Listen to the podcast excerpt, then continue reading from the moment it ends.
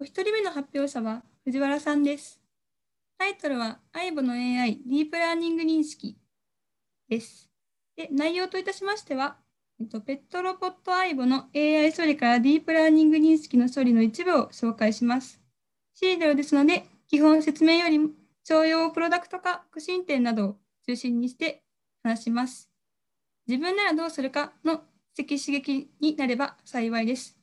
とのことです。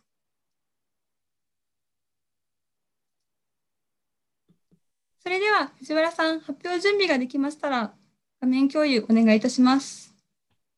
はい、藤原です。えっと、今、表示しましたが、ご覧になれるでしょうか？見えております。はい、それでは始めさせていただきます。ソニーは4月からソニーグループと社名変更がありました。そのソニーグループの iBo クラウドチームでテックリードをやっています。藤原直樹と申します。所持資格は E 資格です。よろしくお願いします。現行の iBo、2018年から販売しております。えー、表記が小文字の iBo というふうに書くようになります。えー、今は申し込めばすぐ買い始めることができますので、もしご興味ある方はぜひ、えー、ネット等で、えお調べて、えいただければというふうに思います。では、その aibo、どのような特徴があるかと様々あるんですが、デザイン、表現力などもありますが、まあ、本日はディープラーニングが関係する認識処理についてお話ししていきたいと思います。では、そのディープラーニング認識処理、クラウドおよび aibo の本体という形の2つがあるときにどこでやっているかの、まあ、ちょっとアーキテクチャです。えー、っとですね、クラウドを用いる集合値の学習っていうのもあるにはあるんですが、今日のお話、特にディープラーニングに関係するところ、そこは、えー、相棒本体、つまりエッジコンピューティングですね。そちらの構造で、えー、処理をしております。つまり AI 処理って、まあ、ざっくり、すごく ラフに分けますと、まあ、3つぐらいに分かれて、えー、こういうふうに書けるんですが、今日お話しする部分はディープラーニングを用いている認識処理、ここの部分についてお話しさせていただきます。もう少しスコープを限定させていただきます。ちょっとライトニングトークなので時間の関係上絞ってまいります。iPhone にはカメラをはじめ多数のセンサーが搭載されています。で、まあ、特に今日お話しする部分はセンサー系ということで、例えば、まあ、具体的には頭、顎、背中にタッチセンサーがついております。また体の中にジャイロというものも入っています。今日はこれらを使った認識処理にフォーカスして深掘りしてまいりたいと思います。今も、えー、述べたセンサーを使った、えー、センサー認識処理というものも、え実はですね、発売当初にはちょっとまだあの開発が追いついてなくて入れられていなかったものが、約1年後ぐらい、2019年ですね、こちらにセンサー系のディープラーニング認識処理が2種類追加されました。今日はちょっと時間の関係上、左側の抱き上げ認識というものを説明したいと思います。ちょっと抱き上げってどういうものか。これはあの発売時の AIBO のヘルプガイドをからちょっと抜粋したものになります。相棒をこう抱き上げた後に、こう膝の上でこう可愛がっていただくためには、まあ、あのちょっとこう伏せの姿勢に、伏せのポーズに移行するんですね。この時のまず抱き上げられた瞬間を認識する。これを抱き上げ認識と言います。で、その後に相棒自身はいきなり伏せのポーズに来たの巻き込む可能性もあって危険ですので、ちょっと一回こう力を抜いて脱力し、その後、ゆっくりと伏せの姿勢に、え移行します。これは発売当初もこういう処理は入っていたんですが、1年後、ここはあのディープラーニングを用いて、抱き上げ認識を格段に精度向上したということの紹介になります。その認識処理、どのように開発したか、まあ、ちょっとあのざっくりとラフな形での説明になります。えー、こちら今動画で、えっと、一応ご覧になれるでしょうか。えー、相棒自身、これ開発用の相棒ですが、まあ、こちらをこう触って、触ったりこう撫でたりとか、いろいろするときのセンサーのデータっていうものがこうグラフ上にこう見えているのがお分かりになると思います。また認識処理の結果っていうのもこうちょっとツール上では表示しております。まあ、こうやってデータ収集できる開発用相棒をひたすらこう触って、で、そこでデータを収集すると。その収集したデータをニューラルネットワークコンソールというツール、こちらを使ってディープラーニングの学習をします。本体に組み込んで確認し、ダメ出しし、またデータを追加する。これがまあ全体像になります。で、本来ですと、まあ、この辺の話をもう少し、あの、ゆっくりと話するのが大体なんですが、今日は、あの、シードルということなので、ディープラーニング知識をお持ちの方になりますので、社外の公開が初となる、ちょっと開発詳細のもうちょっと深いところを説明していきたいと思います。ここまでちょっと足早だったのは大変申し訳ありませんが、もう少し深掘りしてまいります。まず一つ目、えっ、と、まずニューラルネットワークコンソールって何ですかっていうので、こちらのソニーが出している、えっ、と、ツールです。先ほどのアンケートでちょうどあの、ちょっとこう、えー、学習とかディープラーニング試してみたいよっていうツールにもしかしたらまさにぴったりなんではないかと思います。こちら、あの、マウスを使ってドラッグドロップでディープラーニングのレイヤーをこうブロックのように重ねて設計し、学習し、評価するっていうことができるツールです。こちらの URL から辿れますので、よろしければぜひお試しください。では、そのニューラルネットワークコンソールを使った開発の全体像、先ほどの1枚でやったのもうちょっとこう詳しく書いた形ですね。左下の方にある開発用の相棒、こちらを抱き上げながら、抱き上げた瞬間とか、下ろした瞬間っていう時にコマンドをまた叩く形でデータの収集を行います。たくさんデータが集まりましたらば、右下のあ真ん中の下のところのようにデータが集まってオフラインの書く作業になります。このデータをニューラルネットワークコンソールに入れて、ディープラーニングの学習をすると。出力としてはモデルファイルが出てまいります。まあ、このモデルファイル自身は TensorFlow、PyTorch のモデルファイル同等と考えていただいて結構です。こちらが学習時ですが、実際に予測する inference の時はどうなるか。右下にあるこのモデルファイルっていうものを aibo 本体の中にデプロイします。もともと別の用途でニューラルネットワークコンソール用のランタイム、ちなみにこれはあの、こう書いてナブラというふうに読むんですが、このナブラのランタイムが入っていますので、追加実装っていう形ではなく、モデルファイルだけ追加で入れるっていう形で、え、インファレンス処理が動くようになると。こういう構成になります。もうちょっと深掘ってまいります。ここの、え、レイヤー構成ですね。こちらの方を実際に見ていきたいと思います。抱き上げ認識のレイヤー構成、このような形になります。使っているセンサーは6次元。で、そちらを1.2秒分の、まあ、あのウィンドウ型で取得してインプットとします。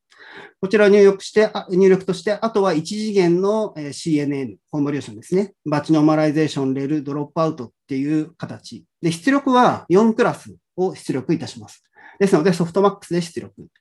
えロス関数は cross entropy っていう形で作る、まあ、よく見る構成かなというふうに思います。はい。で、この辺まで足早に行きましたが、もう少し入っていきまし、えっと深く入っていきまして、このディープラーニング処理、POC でやるだけだったらこの辺まで普通だと思うんですが、実際のプロドプロダクト化、商品に入れるための工夫点、すごく足早ですが6点紹介したいと思います。一つ目、これはあのセンサーの場合ですと、それぞれのサンプリング周期って別々ですねというときに、まあ、あのリサンプルして、サンプリング周期合わせてマトリックスとして扱うようにしたという話です。まあ、マルチモーダルのセンサーデータ扱うときにはよくやるやり方かなと、この辺は思います。まあ、これも当然やりました。データ収集の工夫としては、データを複数に、先ほどの動画で見ていただいたように複数にで集めたんですけれど、抱き上げの瞬間っていう時のその見なす高さとか、人によって変わってしまうと困るので、そういうところをレギュレーション取りました。また、そのタイミング、これもどういうところかっていうのも、えー、レギュレーション取った上で、まあ、ちょっとそこを含むように幅を持って収集したりっていう工夫をしました。3点目の工夫です。普通に集めると抱き上げてない通常時のデータばかりになってしまいます。ですので、要は不均衡データセットになってしまいますね。ですので、ここは実際にあのそのターゲットとなるクラス、またご検出するようなデータっていうものを多く入れた形でデータセットを作るっていう工夫をいたしました。はい。大丈夫かな？えっ、ー、と、4つ目、えー、データ収集のクラスの種類。最終的には4クラスで出力するんですが、集めるときにはちょっともっと細かくやりました。なぜかというと、画像とか音声と違って、後からラベルって付け直しづらいんですね、センサーデータの場合は。ですので、最初はちょっと細かくクラスを分けといて、使うときに、まあ、程よいクラス数にするっていう工夫をすることで、ラベルの付け直しをせずに済むというようなことがありました。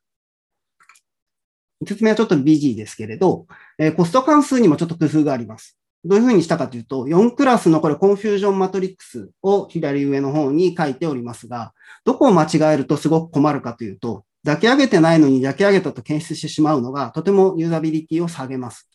ですので、そこはあの必ず間違えないようにということで、まあ、 confusion matrix のこのここっていうところに対応する96%っていう accuracyあ、違う、プレシプレシジョンだ。プレシジョンがどうなるかっていうと、最終的にはまあ100%、まあ、全体的にも上がってるんですけど、というような形で、え学習させました。実際に出した後にユーザーのコメントで意図した時だけ動作してるっていうコメントを見て、我々開発時、とても喜びました。最後6点目の工夫ですが、えー、こちら発売直後は頭を下げて脱力してから伏せのポーズに移行していました。これですと実は巻き込みエラーした時の脱力も頭を下げているので、ちょっとそれを想起させてしまうということで、今回精度を上げたと同時に頭を上げたまま伏せのポーズに移行するというふうにしました。認識処理は正しくできるだけではダメで、ユーザーに認識して適切に伝えるところまでやるっていうのが、実プロダクトならではの工夫かと思って紹介しました。以上発表あのにが終わりですけれど、IVE 本体は HAI です。ニューラルネットワークコンソールを紹介しました。そして工夫を6点紹介しました。自分ならこうする。自分の業界だとこんな工夫があるよ、などお聞かせいただけると嬉しいです。ありがとうございました。藤原さん、ありがとうございました。ここから5分間の質疑応答に移ります。モデレーターの天谷さん、お願いします。はい。質問モデレーター担当します、天谷と申します。藤原さん、ご発表ありがとうございました。ありがとうございます。質問、コメントを募集いたします。質問の際はメッセージ、質問をつけていただければと思います。早速来ましたね。上原さんからのご質問です。モデル作成時にはニューラルネットありきでスタートしているのでしょうか？それとも他の手法も試してみた上でニューラルネットを利用することになったのでしょうかもしも最初からニューラルネットワークありきでスタートした場合にはなぜでしょうかとのことです？お願いいたします。はい。えっと、まず結果的にはここの開発自身はニューラルネットありきという形になってるんですが、理由がいくつかございます。まず1点目は、えー、あ、ここじゃないや。えっ、ー、とですね、最初はあの、ニューラルネットワークを使っていない抱き上げ処理をやっているときは、この、まあ、すみません、この動きはあまり関係ないんですが、まあ、制度はそんなでもないんですけど、ちゃんと動くような形の時は、いわゆるルールベースの処理でした。で、それを画期的に上げたいっていう動機があったっていうので、今回の開発が始まっています。で、その際に、えっ、ー、と、ディープラーニングありきっていうのはですね、えっ、ー、と、どこだ？これか。はい。えっ、ー、と、この、今回、ニューラルネットワークコンソールに対応するナブラっていうランタイム。これが別の用途ですでにランタイム入っていたので、ここに対してモデルを追加するだけっていう方がトータル、えー、フットプリントも少なくて済みますので、そのため、えー、ニューラルネットワークありきで、えー、入っています。はい。はい、ありがとうございます。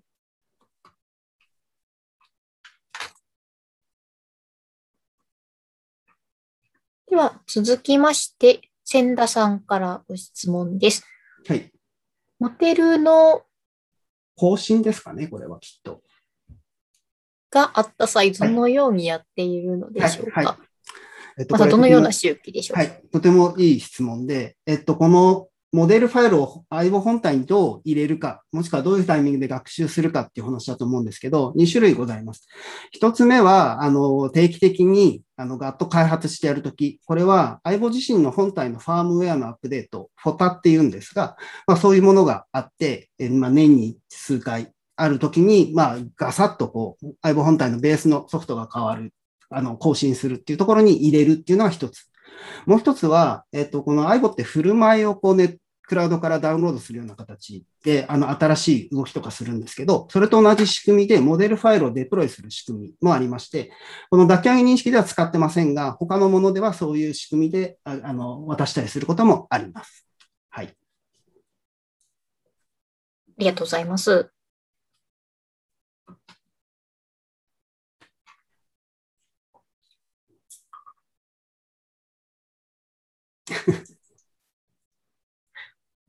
もっと聞きたいですね。はい。時間が許すようだったらもっと いろいろ話したいところですが、今回ライトニングなので2時間になりました。他にご質問等ある方いらっしゃいますでしょうか？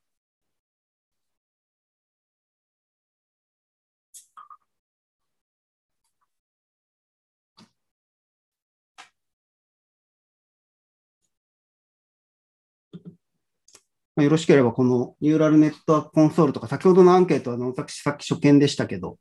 なんかそのベースを学習した後に試してみたいツールとしてもおすすめですので、よろしければ覗いてみていただけるといいかと思います。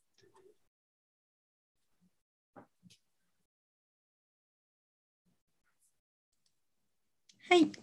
藤原さん、ありがとうございました。ありがとうございました。では画面を開始します。はい。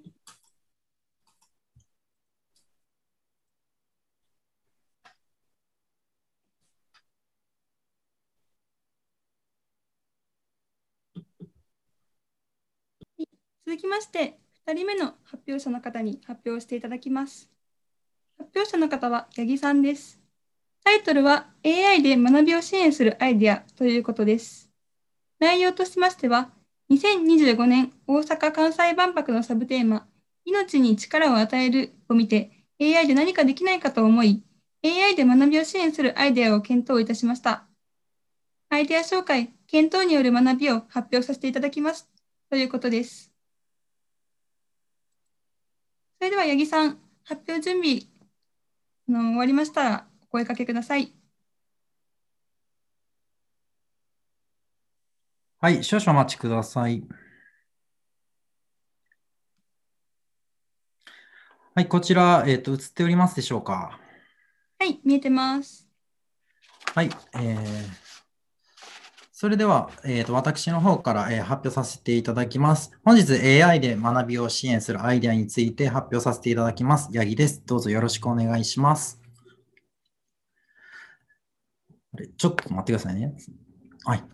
で、少し、えーと、自己紹介の方を少しさせていただきます。えーと、私は今、あのまあ、某システム会社の方に勤務しておりまして、あまあ、システム開発の品質生産性向上をあまあ、考えていくようなことを今仕事としてしております。で趣味はまあ面白いアイデアを見つけたり想像することになっておりまして、普段、まあ、シードル関係の活動拠点はシードル関西の方に席を置いて活動しております。でそして、そのシードル関西のメンバーと、まあ、2025年大阪・関西万博に参加したいねっていう話もありまして、で、その中で、まあじゃあ、万博ってどんなテーマなのかなって見ていったときに、この命に力を与えるっていう言葉にちょっと目を引かれまして、AI でなんかいいアイディアちょっと考えてみたいなと思って、このテーマを選ばせていただきました。じゃあ、これをちょっと考えるにあたってなんですけれども、さっき命に力を与えるっていう言葉もありましたが、ユーザーっていうその利用者の人たちが、その力を与えられるだけでいいのかなって少し考えてみました。でも実際そうじゃないと思うんですね、学びってなると。自分自身もその先で考えて行動するっていうような必要があるんじゃないのかなって思いますと。で、そこで少しじゃあ、ちょっと自分でも考えてみたのが、ユーザーがまあ、労力を払うことで対価を得る、そんなことって考えれないかなと思いました。つまり、まあ、遊びながらとか学びながら、まあ、お金を稼ぐみたいなことができたら、ちょっと面白いサービスになるんじゃないかと思って考えました。それが、えー、こちらです、えーと。クロスワードの完成に必要な単語を AI で支援するサービスっていうものを少し考えてみました。まあ、実際どういうものかって言いますと、ユーザーの方が例えば富士山の写真とかをと、あとそれか富士山だよっていう情報をあのクロスワードの方に登録していくっていうことを重ねて、クロスワードを作っていく中で、例えばこの赤枠のように、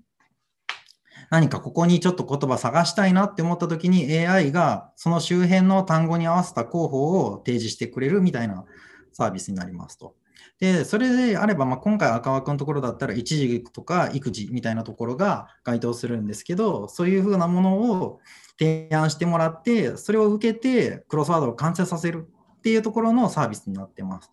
まあ、ただ、まここまでだとユーザーはこれを作って楽しむっていう学び、遊びながら学ぶところで終わってしまっているので、この先っていうのを少し考えてみました。でこちらが、えー、っとじゃあどうすればお金を稼ぐみたいなところにつながるかっていうと、企業さんにちゃんと画像とかえー、クロスワードを使ってもらうっていう必要があります。でむしろ逆に使いたいって思わせるようなところを売り込みにとか提案しに行くっていうのが必要で、その役割としてサービス提供者っていう方がそういうふうにつないでいくっていうことをするっていう立場になってくるのかなと思いながら、まあ、サービス提供者は何もメリットがないかというと、実際学習機械を提供者がラベルの画像付きデータをどんどん情報として蓄えていくことができるっていう。そんなサービスになるんじゃないのかなって思ってます。じゃあ少しここから先にあのそれぞれのメリットっていうところをちょっと考えてみたので見ていきたいと思います。で個人のユーザーの人っていうのはもう少しあのさっきの話、詳細な話はまあ割愛しますけれども、やっぱり個人で作って学ぶ、そしてそれを互いに解き合うことで相互で学ぶ、1人だけじゃなくてみんなで学ぶっていうことができるっていうのが一つあるのかなと思いながら、ただそれが評価される、あこのこれ、これいいねっていうことで、企業から評価されて、さらにお金ももらえるみたいなことになれば、そのユーザーってすごいやる気になって、これをもっと楽しもうみたいな形になるんじゃないのかなって思ってます。で、えー、一つ次、こちらは皆さん興味あるのかなと思うんですけれども、えー、企業の人はじゃあどんなメリットがあるのっていうふうになると、まあ、企業それぞれで考えてもらうっていうところが大事になってくるところではあるんですけれども、私だったらこういうふうに売り込むのかなとか、こういうふうに使うのかなっていうのを少し紹介させていただきます。まあ、企業の人もクロスワードとかを、まあ、自社でなんか作ってほしいなとか、そういうふうにうまいこと活用する。例えば、ことわざでクロスワードを作ってくださいとか、そういうふうな情報をくださいみたいなところをお題として作ってもらって、いろんな情報出てきました。じゃあ、それを使って出版社であれば、画像で学ぶことわざ辞典なんて作ったら結構面白そうじゃないですか。なんか私だったら、あ、これすごい、あ、こういうふうな表現で見せるのかみたいなので、学習もはかどるなって思ったので、こんなんあったらいいなって思いました。じゃあ、それは画像の方なんですけれども、もう一つクロスワードの方で見ていきましょうと。クロスワードの方であれば、例えば企業内の小冊子用のクロスワードを誰かに投稿してあの募集してみます。そういうふうにしたときに、じゃあ勝手に、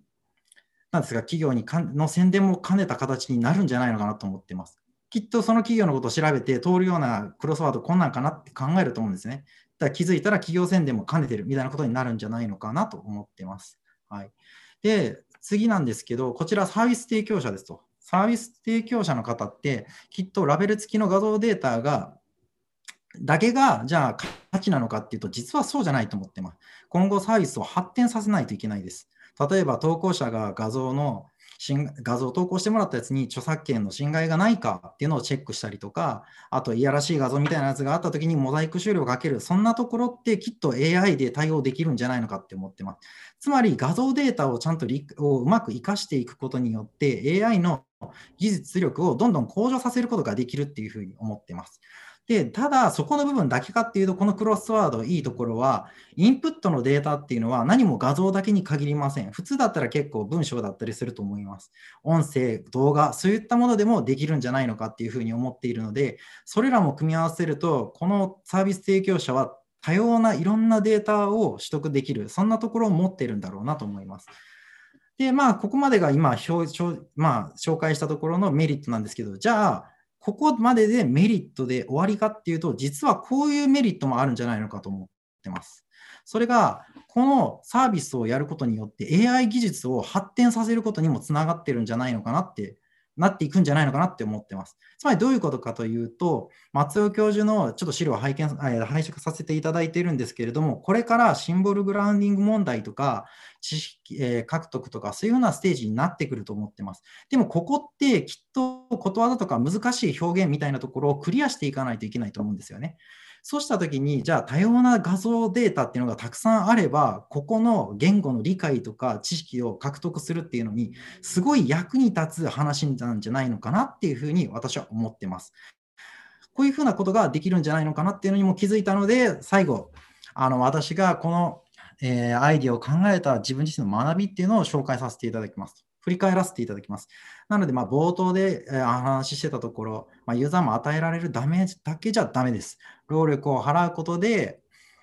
きっと得るものがあるんだろうな。それがお金だったらもっとモチベーション高くなるんじゃないのかなって思ってます。で、こちら3点目のところ、これはサービス提供者の人とかだったらみんな思うところかもしれないんですけど、負荷をかけずに多くのデータ情報を得るっていう、そんな仕組み作りってすごい大事なんだろうなっていうふうに思ってます。ここって結構共感できる人多いんじゃないのかなって個人的には思ってます。で、そして次、えっと、4点目のところ、やっぱりサービスっていうのは結構スモールスタートで始めるっていう言葉を聞くと思いますと。でも、きっと今回みたいに先のビジョンをたくさんいろいろ考えていくっていうのがすごい大事なことなんじゃないのかなっていうふうに個人的に思いました。なぜかというと、やっぱりこのビジネスを大きくするっていうところまで先までどんどん見ていかないといけない。難しいんですけど考える必要があると思ってます。きっとそれを考えているといろんなところにアンテナを張るので自然にできるようになるんじゃないのかなって思ってます。次5点目のところ、こちらは、まあ、今回はいきなりまあ企業を巻き込むっていう形であのサービスの方をご提案させ、えー、ご紹介させていただいてますけれども、実はデータをたくさん持っていると、こういうふうな業界を、他業界をディスラプションするみたいなところがどんどんできるようになっていきますと。あ、これって結構危ないことなんだろうなっていうふうにも個人的に思いました。やはりそういうこともできるかもしれないけれども、他の企業を巻き込んで共に成長するっていう形を作るっていうのがすごい大事なんじゃないのかなっていうふうに思いました。そして今回のアイデアの考えた中で一番の自分自身の気づきだったところは6点目です。AI の技術の発展にどう役立つかっていうところを考える。これってすごい大事なんだろうなと思ってます。このサービスを使って AI ってどういうふうに発展させる、それに寄与できるのか、こここそシードルのメンバーだからこそ、まあ、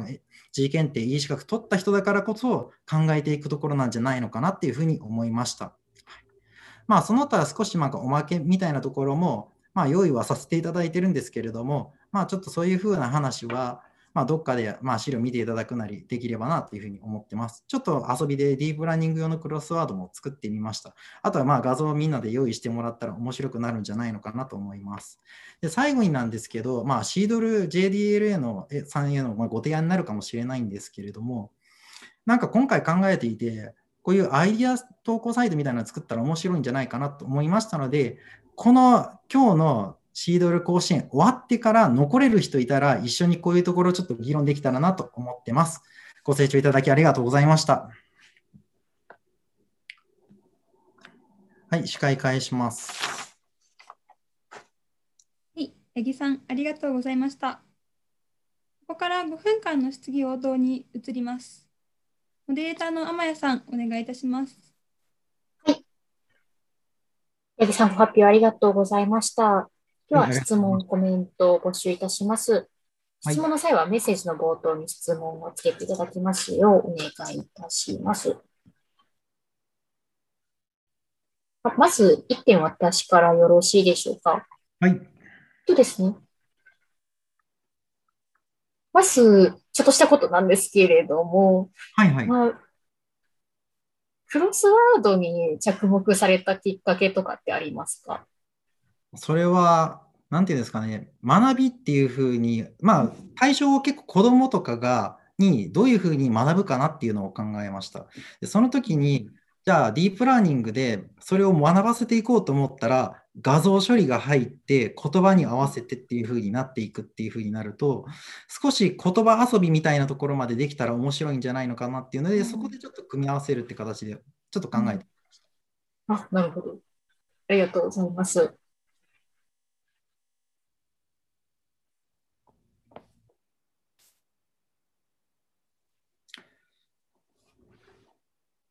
まあ、何でもいいですよと思いながら、はい。まあ、ちなみに今回考えてて悩んだネタでもう一つあったのは、自動車業界と環境問題が、なんか環境問題を解決するための、ちょっとしたアイディアみたいなやつも、なんか考えながら面白いのあるなって思ったので、興味のある人がいたら、まあ、またなんかどっかで発表できてもいいかなと、ちょっと思ったりもしました。次回ぜひお願いします。上原さんから質問届きました。はい、面白いです。考え方が今っぽいです。八方よしで集合値を実現していくような話に聞こえました。あとは、シンギュラリティを恐れる社会との戦いがあるのかも。とのことです。そうですね。やはり、ただそこを乗り越えるためには、あるデータを使うじゃなくて、そういうデータを生み出しながらそれを活用していく。だから発展するんじゃないのかなって思っていて、そこって実はまだ世界も動いてなさそうな気がするので、これできたら結構日本すごく先をリードできる新しい仕組みできるんじゃないのかなってちょっと考えながらワクワクしました。うん、いいですね。ただ、誰か、まあ、ちなみになんですけど、誰かこれ作ってくれませんかっていうのが。うん、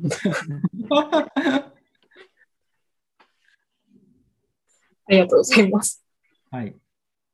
と、千田さんからのご質問です。はい、ゲーム感覚であれば、高校生や大学生からのアイデアがあると面白そうと思うのですが、そこへのアプローチ方法とかは考えてますかとのことです。そうですね。あの、受験勉強などをするときにもこれってすごい使えると思いますし、で、だけじゃなくて、例えばネタじゃないですけど、なんですか、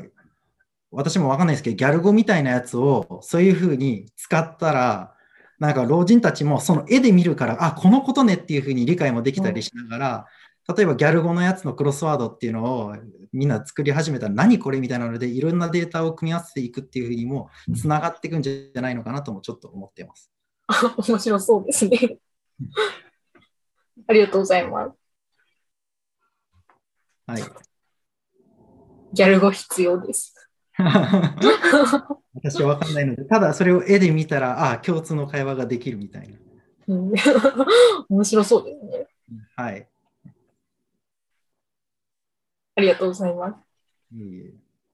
まあ、ぜひなんかどなたかこれ作ってくれるんだったら、声かけてもらったら、なんかいろいろ面白い仕組みのところとかも考えてたので、例えばなんですけど、個人ユーザーのところも、まあ今日発表しなかったですけど、お金を稼ぐみたいなところで、まあ、利用料だけじゃなくて、実はこういう投稿するのにポイントをつけていって、そのポイントを貯めたものを出版社で買う本の割引に使えるみたいなところでやれば、きっと出版社もウィンウィンになるはずなんですよね。どういう本がこのユーザーたちは買っていこうと思って貯めていって使われていくのかっていう仕組みも見れたりすると思うので、まだまだいろんな、ね、小ネタがあの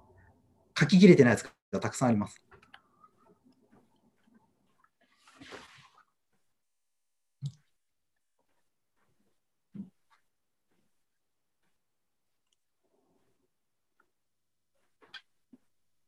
なんか。よろしいでしょうか？それでは、えっと、質疑応答を締め切らせていただきます。八木さん、ありがとうございました。ありがとうございました。これでお二方の発表が終わりました。お二方、発表ありがとうございました。次に山さ山田さんよりイベント案内についてお願いいたします。はい。えー、と、ちょっと資料共有させていただいて、C えー、LT 甲子園予選会運営の山田でございます。よろしくお願いいたします。ちょっと今日お時間いただいて、シードルの皆様にオンラインイベントのご案内を差し上げます。まずですね、お日にちの近いところで、6月27日、今度の日曜日になりますけれども、午後、えー、シードルメンバー限定のイベント、自動車 ×AI の勉強会、交流会というイベントございます。こちら、えっと、講演の後にあのメンバー同士の交流会も予定されておりますので、えー、自動車に興味のある方はちょっと、えっ、ー、と、シードルメンバーと交流してみたい方、ご参加のお申し込みお待ちしております。で続きまして、来月7月の19日月曜日は、え、CVPR2021 の技術報告会予定しております。今回の CVPR で発表された技術論文の中から、トレンドですとか注目論文などを紹介していただけるイベントです。ちょっとこちら平日の午後の開催になりますので、えーと、参加される方もしかしたら限られるかもしれませんけれど、お時間のある方、どうぞご参加ください。で、来えー、さらに、翌月8月には毎年恒例の合格者の会、今年もオンラインでの開催を、決定いたしました。で松尾豊理事長の講演、それから参助会員の方による講演、ごめんなさい、パネルディスカッションの予定もございます。新しく G 検定 E 資格合格された方、ぜひ参加してみてください。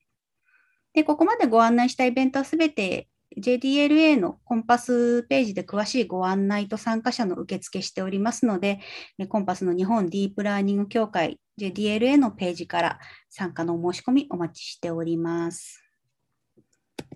で最後に、シードル LT 甲子園予選会、次回開催のご案内させていただきます。ちょっと来月7月はお休みいただいて、じえーこの次、第3回目は8月28日土曜日午前の開催を予定しております。で今回テーマは、身近なディープラーニングの活用例という投資テーマを設けさせていただいております。で参加者の募集に先行して、来月7月から発表者の募集を行います。また近くなりましたら、スラック等でご案内差し上げることになるかと思いますので、参加のお申し込み発表してみたい方のお申し込み、ぜひお待ちしております。で CDLEメンバーのためのウェブサイト、www.cdlejp、CDLEJP、また日本ディープラーニング協会のウェブサイトでも随時イベントの告知を行っておりますし、 Slack もまあ general ですとか、 meetup all のチャンネルでイベント告知を行っておりますので、ぜひこちらもチェックしていただければと思います。私からのご案内は以上です。ありがとうございました。山田さん、ありがとうございました。それでは次回8月28日の LT 予選会にてまたお会いしましょう。皆様ありがとうございました。